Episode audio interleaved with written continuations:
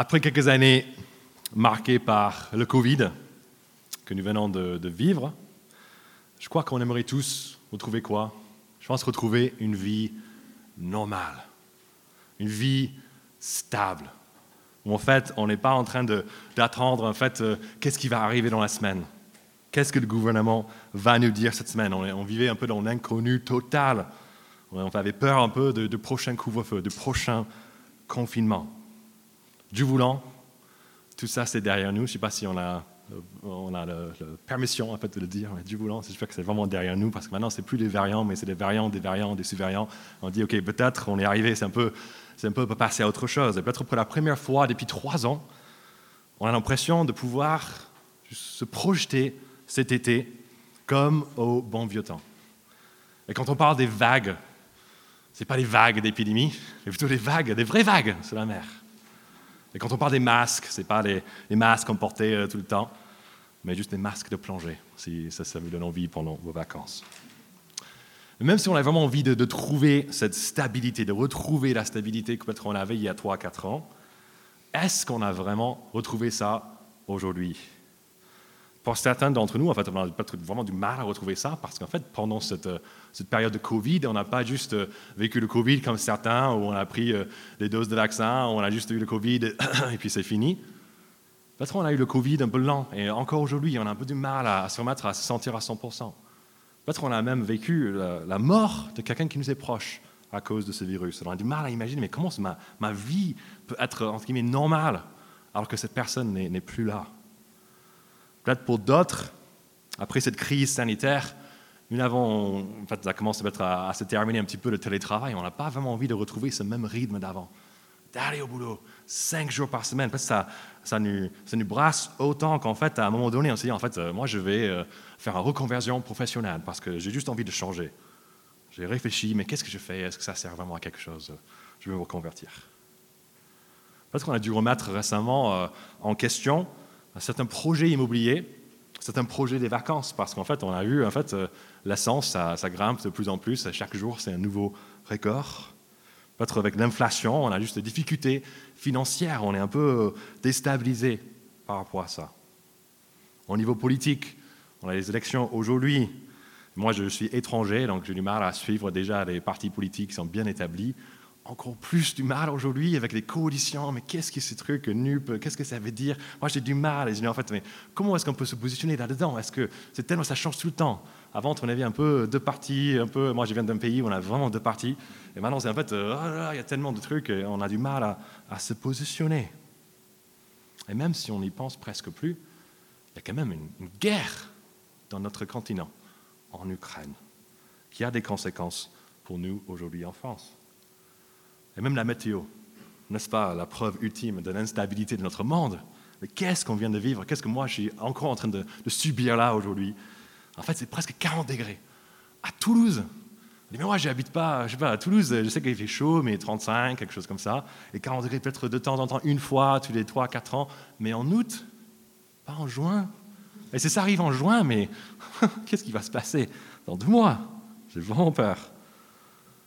Que faire face à toute cette incertitude dans notre monde? Cette incertitude que peut-être on ressent vraiment euh, dans notre famille, dans notre travail, juste dans notre manière de penser. Juste on, a, on est déstabilisé, on est un peu être craintif. C'est vraiment un des choix qu'on peut faire face à cette incertitude.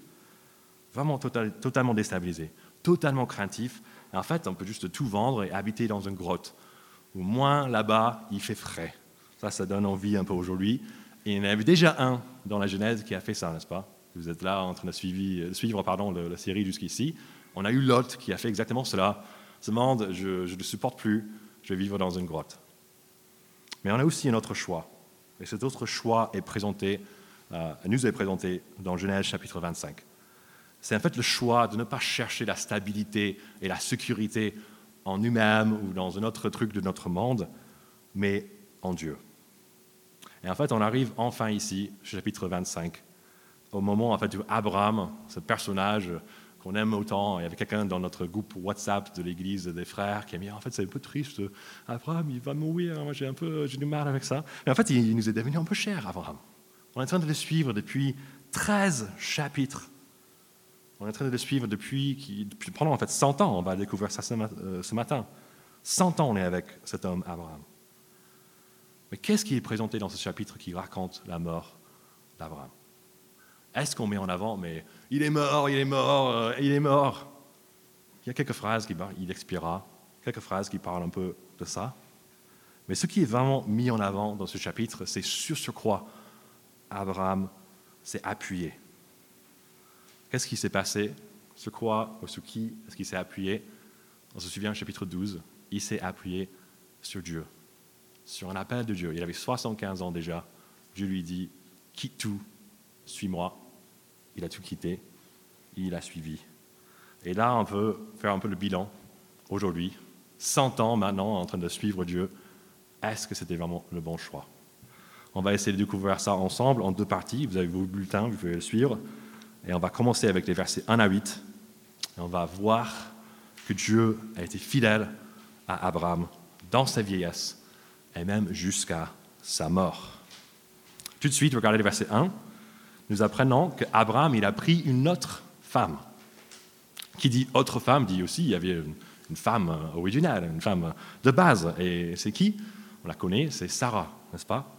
C'est Sarah qui était là avec Abraham dès le début. C'est elle aussi qui avait 65 ans. Ils sont tous les deux partis ensemble. Ils ont tout quitté pour découvrir ce que Dieu a préparé pour eux. Et même si Abraham n'était pas le mari euh, par excellence, deux, trois fois, il a dit à sa femme C'est juste ma sœur, euh, parce qu'elle était très belle, il avait peur un peu de sa vie, donc il a un peu abandonné euh, Sarah. Malgré cela, malgré une petite histoire avec l'esclave de Sarah, Agar, qui a donné du coup un enfant à Abraham qui s'appelle Ismaël, on va le retrouver aussi dans ce chapitre, malgré ça, qui s'est vraiment un peu mal passé, c'est un peu bizarre, et malgré aussi beaucoup d'années en fait, de stérilité, Abraham et Sarah, ils ont quand même vécu, on a l'impression, un mariage qui était assez. ça va. Et ils ont pu accueillir aussi un enfant, Isaac, dans leur vieillesse, alors que Sarah, en fait, était âgée de 90 ans. Elle est devenue maman pour la première fois, 90 ans. C'est un miracle, n'est-ce pas? Et Sarah, comme tout le monde, elle est morte. Elle est morte, elle est morte à l'âge de 127 ans, ce qu'on a découvert au chapitre 23. Donc Abraham, à la mort de Sarah, il avait 137 ans, et apparemment il avait assez d'énergie, assez de, vigueur pour reprendre une autre femme. Et on peut dire, mais c'est un peu bizarre, n'est-ce pas? Apparemment, Abraham ne ressemblait pas au centenaire de nos jours. Parce qu'on découvre dans ce texte, déjà, il vit jusqu'à 175 ans.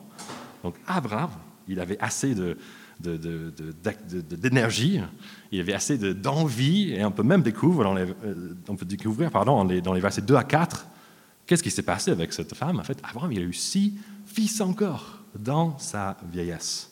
Abraham même était assez viril, si on peut le dire. Après avoir passé, du coup, ces 100 fêtes de père sans rien recevoir, Abraham, dans sa vieillesse, ça commence à mieux se passer, n'est-ce pas? Déjà avec Ismaël, avec Isaac, maintenant six fils en plus, j'imagine. Les dernières, euh, c'était vraiment les fêtes extravagantes avec des cadeaux et tout ça. Et en passant, les papas, joyeuses euh, fêtes des pères. On peut se demander, du coup, en regardant en fait cette vieillesse d'Abraham, est-ce que Dieu était fidèle à lui dans sa vieillesse? Je pense qu'on est obligé de dire oui. Mais au-delà de la bénédiction, d'être en bonne santé, d'être actif, d'avoir une nouvelle femme dans sa vieillesse, Dieu a aussi été fidèle à une promesse en fait, qu'il avait faite à Abraham au chapitre 17. En parlant des promesses et Genèse, je pense qu'on se, perd un petit peu là-dedans.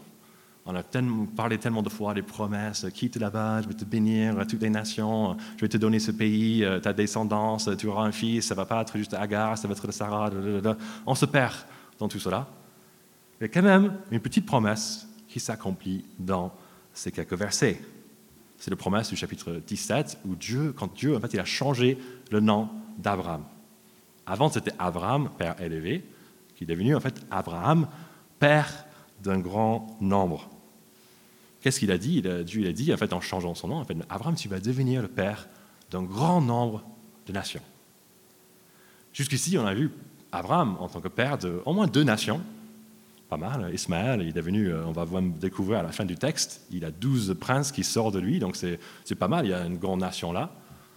Isaac, on découvre avec la suite de l'histoire dans la Genèse, qui devient aussi une nation euh, assez importante. Mais un grand nombre de nations.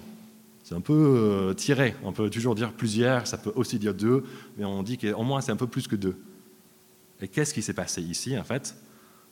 Dieu donne à Abraham, dans sa vieillesse, il a accompli cette promesse. Il lui donne de devenir père d'encore, de six enfants encore. Six enfants qui deviennent croix à la suite des nations. Dans une des nations, en fait, Madian, qui est mentionné pas mal de fois dans la suite de la Bible. Et pour euh, ceux d'entre nous qui, connaissent euh, le personnage de Moïse, sa femme, elle venait euh, d'où? De quel peuple? En fait, elle était madianite. Donc on découvre, en fait, qu'est-ce qu'on apprend de ces versets? Que Dieu, il accomplit vraiment ce qu'il a dit. Encore plus, on apprend que Abraham et Sarah, même s'ils ont été mariés pendant, on peut dire, peut-être 100 ans, elle est morte à 127 ans, ils sont partis ensemble quand elle avait 65 ans. On sait qu'ils étaient mariés au moins pendant 62 ans, mais peut-être bien plusieurs années encore. Mais on apprend en fait que le mariage, comme tout sur notre monde, était instable. Déjà, Abraham l'a abandonné un petit peu, mais aussi, même les meilleurs mariages, comment se passe à la fin, il y aura un, au moins un qui, meurt. Et c'est la fin du mariage. Ça, c'est vraiment quelque chose, un bon rappel pour nous qui sommes trop heureux dans notre mariage, ah, mais c'est génial, c'est magnifique, je suis trop heureux, là, là, Dire, en fait, si on base tout notre, bon, euh, notre, notre bien-être, si on s'épanouit totalement dans notre mariage et dans rien d'autre, un jour on va être euh, surpris ça ne va pas nous apporter tout ce qu'on veut. C'est aussi en fait un bon rappel pour nous qui ne sommes pas encore mariés. Est-ce qu'on est en train de rater le truc, mais oh non, on est juste en train de rater quelque chose de sympa que Dieu il a créé mais c'est quelque chose de temporaire, comme tout sur notre monde. On apprend aussi, comme j'ai déjà dit, avec ces petites promesses au chapitre 17, que Dieu, il accomplit tout ce qu'il dit. Il fait, pardon, il le fait parce que quand Dieu dit qu'il va faire quelque chose, il va toujours le faire. Et alors qu'Abraham, en fait, il est mort sans voir l'accomplissement de toutes les promesses de Dieu, une fois, Dieu lui a dit, mais regarde les étoiles, je vais te multiplier pour que tes enfants ressemblent à ces étoiles. Il a regardé, regarde le sable de la mer, ça va être comme tes enfants. Avant, il n'a pas vu ça. Il a quand même vu euh, euh, huit, fils, c'est pas mal. Parce qu'il a vu même euh, certains fils de ses, fils. Mais c'est sûr qu'il n'a pas vu tout ce peuple, toutes ces nations qui se sont produites. Il a juste vu un peu le début de cela. Il fallait qu'il reste confiant par la suite en Dieu. Et du coup, je ne sais pas qu'est-ce qu'on attend aujourd'hui de la part de Dieu. Est-ce qu'on attend euh, euh, une promesse particulière? Est-ce que du coup, peut-être juste en lisant la parole, il y a juste quelque chose là-dedans, moi, je n'ai pas l'impression de vivre. Peut-être ça va changer euh, aujourd'hui. Notre Dieu, il va vraiment radicalement changer notre vie. Peut-être ça va se passer dans un an, dans cinq ans. Peut-être ça va se passer quand on a 175 ans. On ne sait jamais. Mais ce qu'on sait, en fait, c'est que Dieu, il va toujours accomplir toutes ses promesses. Pourvu que ce soit vraiment une promesse qui vient de Dieu. On est assez fort pour regarder des histoires comme ça, pour Abraham, et dire, mais ouais, regardez, la bénédiction envers Abraham, 175 ans, plusieurs enfants, plusieurs femmes. On dire, waouh, mais ça donne euh, envie, je vais, je vais envie de vivre ça, je ne sais pas peut-être pas plusieurs femmes, mais au moins le, reste, euh, une âge d'être bien âgé, de, de voir beaucoup d'enfants et tout ça. Est-ce que Dieu nous a promis ça dans sa parole? Ça, c'est le truc qu'il faut bien distinguer. Est-ce que c'est quelque chose que Dieu, il a juste, ça s'est passé comme ça pour Abraham? Ou est-ce que c'est vraiment une promesse qui est pour moi aussi aujourd'hui? Et si jamais on se, pose la question, est-ce que du coup c'est une promesse pour moi aujourd'hui de vivre à 175 ans? Je pense déjà à le fait que la personne la plus âgée de notre monde, c'est autour de 120, je crois. Euh, Peut-être que c'est plus d'actualité. Et aussi, en fait, ces promesses comme ça sont, étaient pour Abraham à cette époque-là. Elles ne sont pas exactement les mêmes pour nous. Mais nous avons en fait des promesses bien plus extraordinaires que les promesses qu'Abraham a eues. qu'il a reçues. Quelles sont ces promesses? En fait, on a juste besoin de lire le reste de ce livre. Et en lisant, on va découvrir que pas seulement une vie heureuse sur la terre nous est proposée, mais en fait une vie éternelle. On dit, bah, vie éternelle, c'est impossible, ça ne va jamais arriver. Abraham, 100 ans, a eu son premier fils. Abraham, il a vécu jusqu'à 175 ans. Toutes ces promesses, même les toutes petites promesses de Dieu envers Abraham, père d'un grand nombre de nations, et ça arrive avant la fin de sa vie. Dieu, il va accomplir tout cela. Il, juste, il nous appelle à lui faire confiance, comme Abraham a fait confiance. Mais on peut aussi regarder comment Abraham a été béni, pas juste avec beaucoup d'années en fait, mais quelle, était la qualité de ces années qu'il a passées vers la fin de sa vie. Regardez avec moi les versets 7 et 8. La durée de la vie d'Abraham fut de 175 ans, puis il expira. Abraham mourut après une heureuse vieillesse, âgé et rassasié de jours. Il alla rejoindre les siens. C'est un peu bizarre de dire qu'une mort donne envie, mais moi j'ai envie de, mourir en fait comme Abraham. Même si je n'ai pas 175 ans, mais juste d'avoir un peu cette description. Il, avait, il était heureux dans sa vieillesse. Il était âgé, il était rassasié de jours. Et même si la Bible ne nous donne pas exactement ces mêmes promesses, la Bible nous fait quand même tous, à tous, à chacun d'entre nous, la promesse que Dieu il peut aussi être fidèle à nous dans notre vie actuellement, dans notre enfance, dans notre vie d'adulte, dans notre vieillesse. Et ce livre nous appelle à faire confiance. Et pas seulement faire confiance, juste en disant, OK, j'ai fait confiance, mais à agir en, fonction en fait, de, ce que Dieu nous appelle à faire dans la foulée. C'est pour ça que dans les versets 5 et 6, Abraham il a agi de manière un peu particulière. On peut regarder dans ces versets parce qu'il a fait un peu de favoritisme, parce qu'il avait ses six, euh, ses six fils et il les a envoyés avec un petit cadeau, quand même, c'est chouette. Mais il a tout donné à Isaac. Et pourquoi est-ce qu'il a fait cela? C'est parce qu'il a fait confiance à Dieu, le Dieu qui lui a dit, au chapitre 17, 21 et 22, qu'en fait c'est à travers ce fils-là que je vais accomplir mes promesses. Donc dans ce monde de, virus, dans ce monde d'inflation et de guerre, dans ce monde en fait, où parler de la mort, quelquefois, c'est un peu tabou. On ne parle pas de ça à table. En fait, on s'épuise à lutter contre la vieillesse. Dans ce monde où en fait, rien n'est certain, il y a quelque chose de vraiment réconfortant. C'est que Dieu va nous rester fidèle jusqu'à la mort, comme il a fait pour Abraham. Est-ce qu'il y a quelque chose de plus réconfortant que cela? Je pense qu'il y a au moins une chose, et c'est ce qu'on découvre dans la suite de ce passage, on est versets 9 à 18. C'est qu'en fait, la fidélité de Dieu ne s'arrête pas à notre mort, ça continue au-delà. Nous, on peut poser la question, mais qu'est-ce que ça veut dire que quelqu'un est fidèle à nous après notre mort? Et pourquoi est-ce qu'on serait concerné? Pourquoi est-ce qu'on aimerait ça? Parce que quand on est mort, on est mort. On pas, n'est pas en train de, réfléchir aux choses, mais on, on, se fiche un peu, on est mort. Mais est-ce que c'est quelque chose qu'on vraiment on se fiche? Je ne pense pas. Je pense qu'on a seulement besoin de réfléchir quelques instants pour savoir qu'on veut tous que quelqu'un reste fidèle à nous après notre mort. C'est pour ça qu'en fait, on a créé en fait, ce rôle de, de parrain et de marraine. Pourquoi est-ce que ces rôles existent? C'est parce que si le pire arrive, on sait que quelqu'un, normalement quelqu'un de qualité, qu'on a bien choisi, va prendre soin de nos enfants dans la foulée.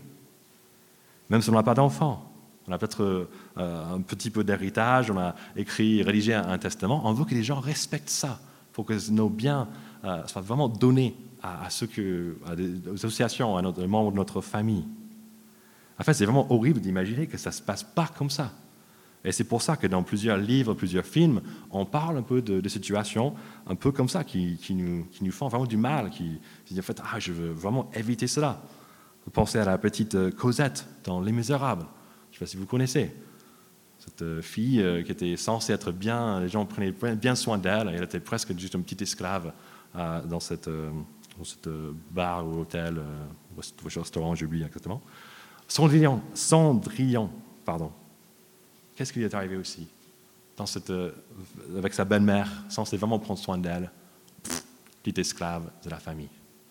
On ne veut pas que ça arrive à nos enfants, on ne veut pas que ça arrive à nos proches après notre départ. On veut que les gens fassent comme on nous l'a promis.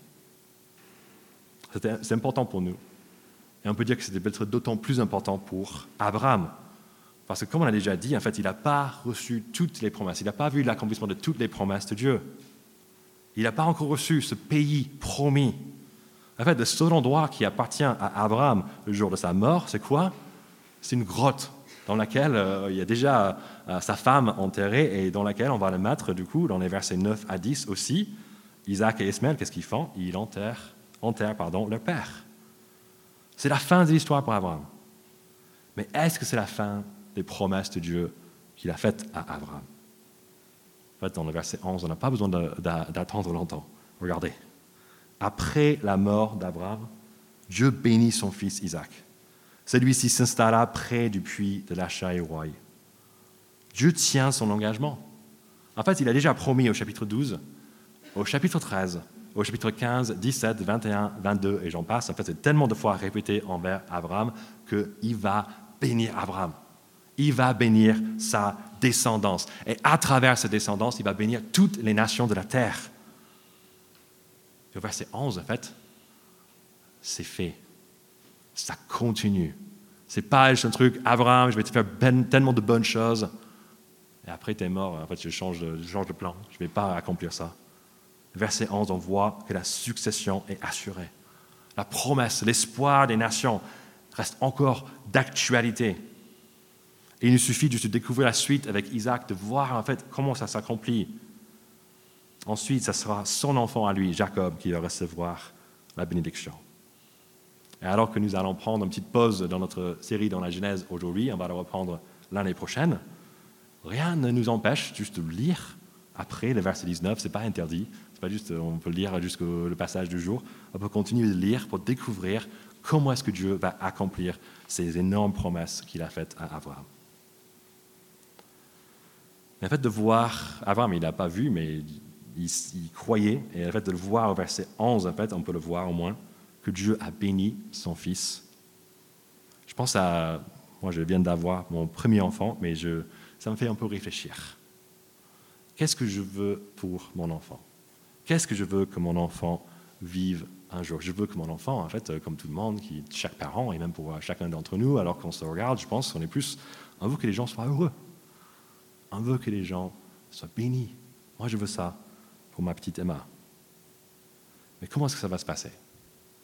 Qu'est-ce que je peux faire pour que ça lui arrive?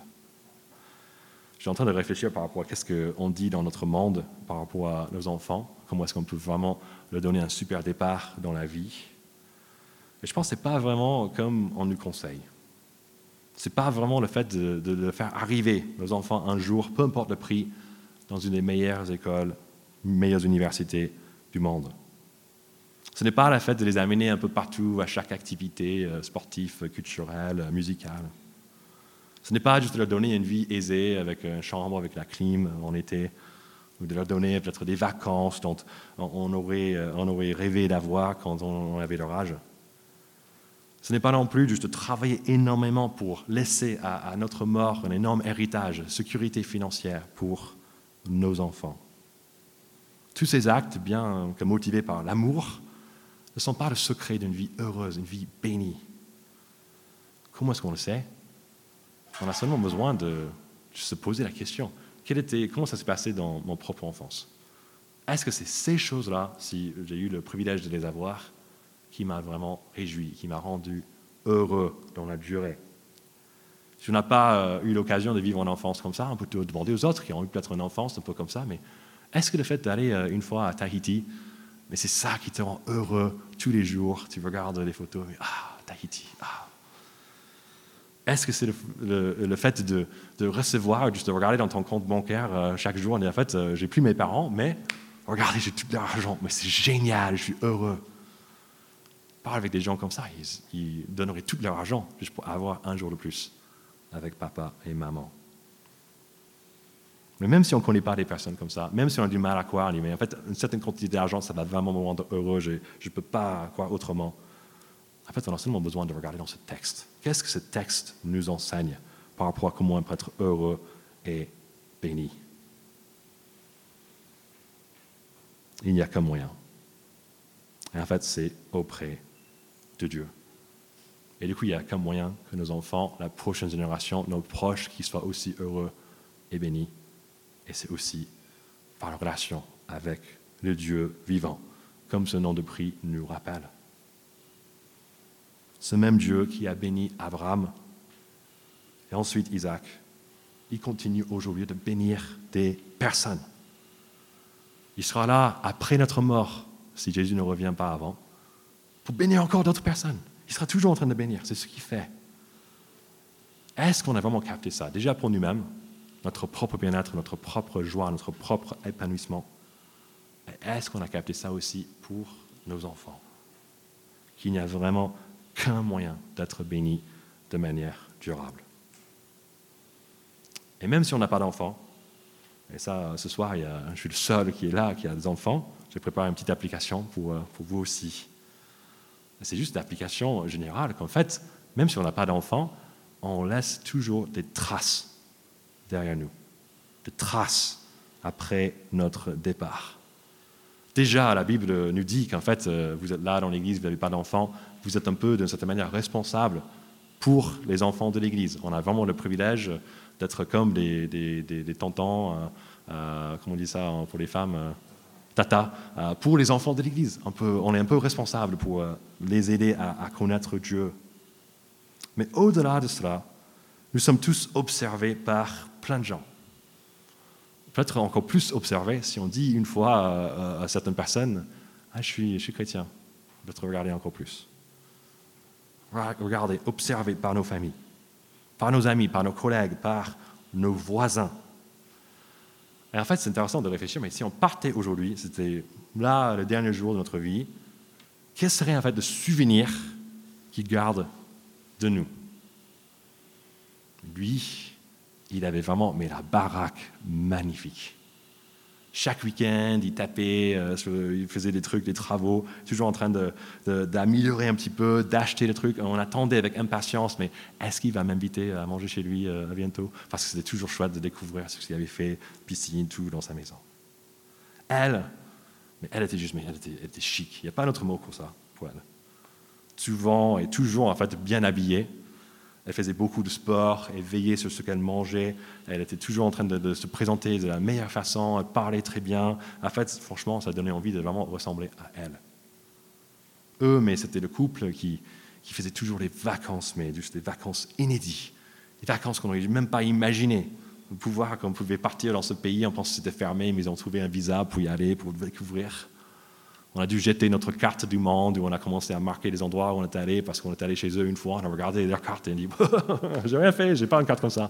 Parce qu'ils ont visité tous les pays du monde. C'était eux, ils étaient, vraiment partout. Lui, il, il s'est vraiment donné au travail, il a grimpé l'échelle. C'est impressionnant comment il s'est donné. Mais elle, super intelligente, on voulait toujours qu'elle soit dans notre équipe euh, alors que c'est quiz night euh, au pub. Lui, il aimait vraiment son équipe de rugby. Mais elle, elle avait mais, la collection de chaussures, mais magnifique. Et la liste peut continuer. Parce qu'en fait, on est tous connus pour des choses. Tout ce qu'on fait, en fait, témoigne de ce qui est important pour nous.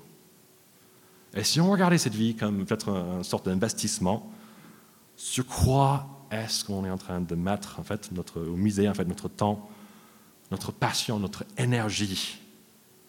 Il n'y a rien de méchant dans les, dans les travaux, euh, méchant dans les chaussures non plus, rien de méchant. Les voyages, le travail, le rugby. Comme on a vu dans l'Ecclésiaste, on a étudié ça l'année dernière. En fait, Dieu, il a créé toutes ces choses pour notre bien-être, pour notre plaisir, pour qu'on soit heureux. Mais dans l'Ecclésiaste, il y avait toujours ces petites euh, notes de bas de page. En fait, ça ne va jamais suffire. Ça ne marche pas si on a rejeté en fait, la source de toutes ces bonnes choses. Ce ne sont pas des choses qui, nous, qui nous satisfassent parfaitement. Ces choses sont là pour nous donner envie en fait, de connaître celui qui peut vraiment donner pas seulement des choses, mais une vie heureuse, une vieillesse heureuse. Et seulement Dieu peut nous donner cela. Pour notre bien-être et pour le, bien-être même des séduits, pardon, des bien-être des gens qui nous regardent, Dieu nous invite à tout miser sur lui, comme Abraham l'avait fait. En réponse, Dieu l'a béni pendant toute sa vie. Il a béni son fils après lui. Qu'est-ce que ça veut dire de manière pratique? Il faut que chacun s'examine. On se dit, mais hmm, qu'est-ce qu'on dirait de moi? Moi, j'ai fait un peu d'exercice. On se dirait, David euh, était fidèle à son équipe de foot. David, euh, il aime la bière. David, quand il fait chaud, il aime la clim. J'espère aussi que les gens, euh, ils disent, mais David, malgré son accent pas terrible en français, il essaie de prêcher. Il essaie vraiment de, parler de Christ avec nous. Et que ça reste, que ça soit un petit témoignage, malgré, c'est un témoignage imparfait, je suis non imparfait, mais j'espère que ça, fasse du bien, ça donne envie aux autres de découvrir ce Dieu que moi j'ai découvert. Donc, à vous de voir en restant qui vous êtes. Comment est-ce que vous pouvez témoigner de combien Dieu, en fait, est plus important que toutes les choses que vous avez. Et juste au cas où, on aurait, après avoir vu toute sa vie d'Abraham, on aurait encore quelques petits doutes concernant la fiabilité des promesses de Dieu. On peut regarder les versets 12 à 18, qui nous racontent la généalogie d'Ismaël. Comment est-ce qu'une généalogie peut résoudre répondre à nos doutes? On peut juste voir ces versets comme une, moyen, une manière en fait, de boucler la boucle d'Abraham. Mais je crois que ces versets sont là aussi pour notre raison, une raison qu'on peut découvrir, qu'on peut comprendre seulement si on revient un peu plus tôt dans l'histoire. Donc je vous invite à regarder avec moi, peu de pages, mais la page 11, chapitre 16 de, de la Genèse. Chapitre 16, et on va regarder le verset 12. C'est l'histoire où Agar, en fait, après la naissance d'Ismaël, donc le fils aîné d'Abraham, ils étaient dans le désert, ils n'avaient rien à boire, euh, ils étaient sur le point de mourir et s'est même éloigné d'Ismaël pour euh, ne pas voir son fils mourir. C'était vraiment désespéré comme situation. Dieu il a répondu à ses cris. Un ange est venu pour parler avec Agar. Donc regardez le verset 12. Qu'est-ce qui va devenir cet enfant, Ismaël il sera, il sera pareil un âne sauvage. Je dis, ouais, c'est un peu bizarre, peut-être culturellement, il y a quelque chose qui nous manque, mais ça, ça continue, ce n'est pas le truc là qui, le plus, qui nous concerne ce matin. Sa main sera contre tous, et la main de tous sera contre lui. C'est pas ça non plus. C'est cette petite dernière phrase-là. Il habitera en face de tous ses frères. Belle information, sympa. On tourne la page. Chapitre 17 chapitre 17, verset 20. Alors qu'Abraham a supplié Dieu, mais en fait, ouais, mon, fils Ismaël, je l'aime bien, est-ce qu'on ne peut pas l'utiliser? Dieu dit, mais en fait, il va, il va être béni. Verset 20. Et comment est-ce qu'il va être béni? Il aura pour fils douze princes, et je ferai de lui une grande nation. Maintenant, pour revenir au chapitre 25, page 18. Et qu'est-ce qu'on voit? Verset 18 dernier verset de ce passage, à la toute fin. Où habite Ismaël? Il s'est, établi en face de tous ses frères. En face de tous ses frères, comme on a vu au chapitre 16. Regardons les versets 13 à 16. Il a eu combien de fils, Ismaël? N'est-ce pas exactement le même nombre que Dieu avait dit plus tôt, plus tôt pardon, chapitre 17 Il en a eu douze. Et les douze sont devenus les princes, les chefs d'une grande nation. En regardant cela, je pense qu'on est censé capter, mais si Dieu est fidèle jusqu'au bout, en accomplissant ses promesses envers Ismaël, un personnage qui n'est pas le personnage principal, un personnage pas très important dans ce récit, mais à combien plus forte raison sera-t-il fidèle envers son peuple son peuple qu'il a choisi de bénir? Et n'est-ce pas ce qu'on voit dans ce texte, dans l'expérience d'Abraham? Mais Dieu, est fidèle envers Abraham jusqu'à la mort, et même au-delà, alors qu'il bénit son fils.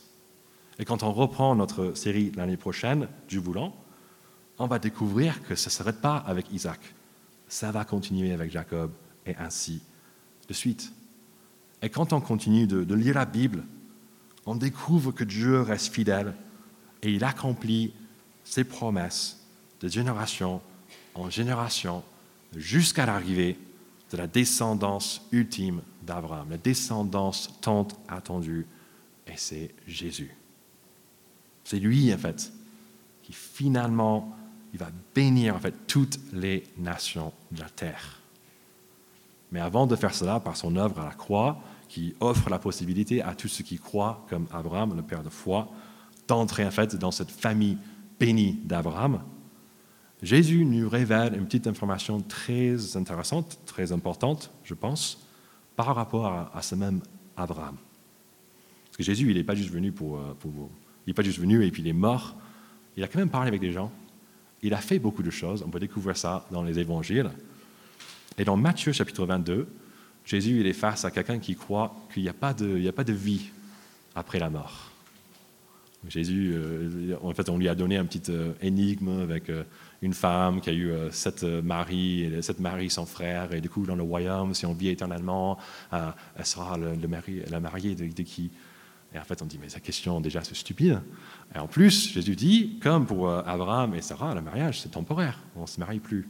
On ne sera plus marié, en fait, dans le royaume. Jésus, il aurait pu s'arrêter là. Il nous a donné une petite perle de, vérité qui nous étonne. Il a dit, Et en ce qui concerne la résurrection des morts, n'avez-vous pas lu ce que Dieu vous a dit? Je suis le Dieu d'Abraham, le Dieu d'Isaac et le Dieu de Jacob. Il est juste en train de citer un refrain qu'on voit tout le temps dans la Bible. Dieu, il va dire ça à Isaac, je, suis le Dieu d'Abraham, et maintenant je, vais être ton Dieu. À Jacob, il va dire, je suis le Dieu d'Abraham, le Dieu de Jacob, et maintenant je vais être ton Dieu. Et tout au long de l'histoire du peuple de Dieu, comment est-ce que Dieu s'est révélé? Je suis le Dieu d'Abraham, je suis le Dieu d'Isaac, je suis le Dieu de Jacob. On a vu ça, et je pense, on était juste en, première vue, on voit ça et on dit, mais ça n'a rien à voir avec la vie éternelle, mais ça est juste quelque chose, mais Dieu, il est juste, il est fidèle, et dans la continuité, il continue de bénir les gens. Mais qu'est-ce que Jésus dit comme argument? Il dit, mais en fait, Dieu n'est pas le Dieu des morts, mais des vivants. Autrement dit, dans ce refrain qu'on découvre tout au long de la Bible, ce n'est pas juste un refrain qui raconte la fidélité de génération en génération, c'est en fait un refrain qui nous dit qu'aujourd'hui, quelque part, dans la présence de Dieu, Abraham, il, est là, il existe, il est encore en vie aujourd'hui dans la présence de Dieu, dans la présence de son fils Isaac, dans la présence de son petit-fils Jacob, et dans la présence de tous ceux qui font confiance à ce Dieu qui est fidèle jusqu'au bout. Si on n'a jamais fait confiance à Dieu avant, Dieu nous invite à la faire pour la première fois aujourd'hui. Et si on, a, si on a déjà fait confiance à Dieu, Dieu nous invite à renouveler cette confiance aujourd'hui. Renouveler cette confiance qui peut être vraiment mise à l'épreuve par les difficultés de notre monde, par les difficultés de nos vies. Mais comment est-ce qu'on sait que Dieu est en train de nous inviter à cela aujourd'hui? C'est parce qu'en fait, il a fait en sorte que cette histoire sur sa fidélité envers Abraham arrive aujourd'hui. Le fait que vous soyez là, ça veut dire que Dieu est en train de vous parler. Il parle à travers sa parole. Et ce n'est pas juste un message pour se moquer de, vous euh, ou pour vous dire, mais ouais, regardez, euh, Abraham, c'était génial, et pas vous. Non.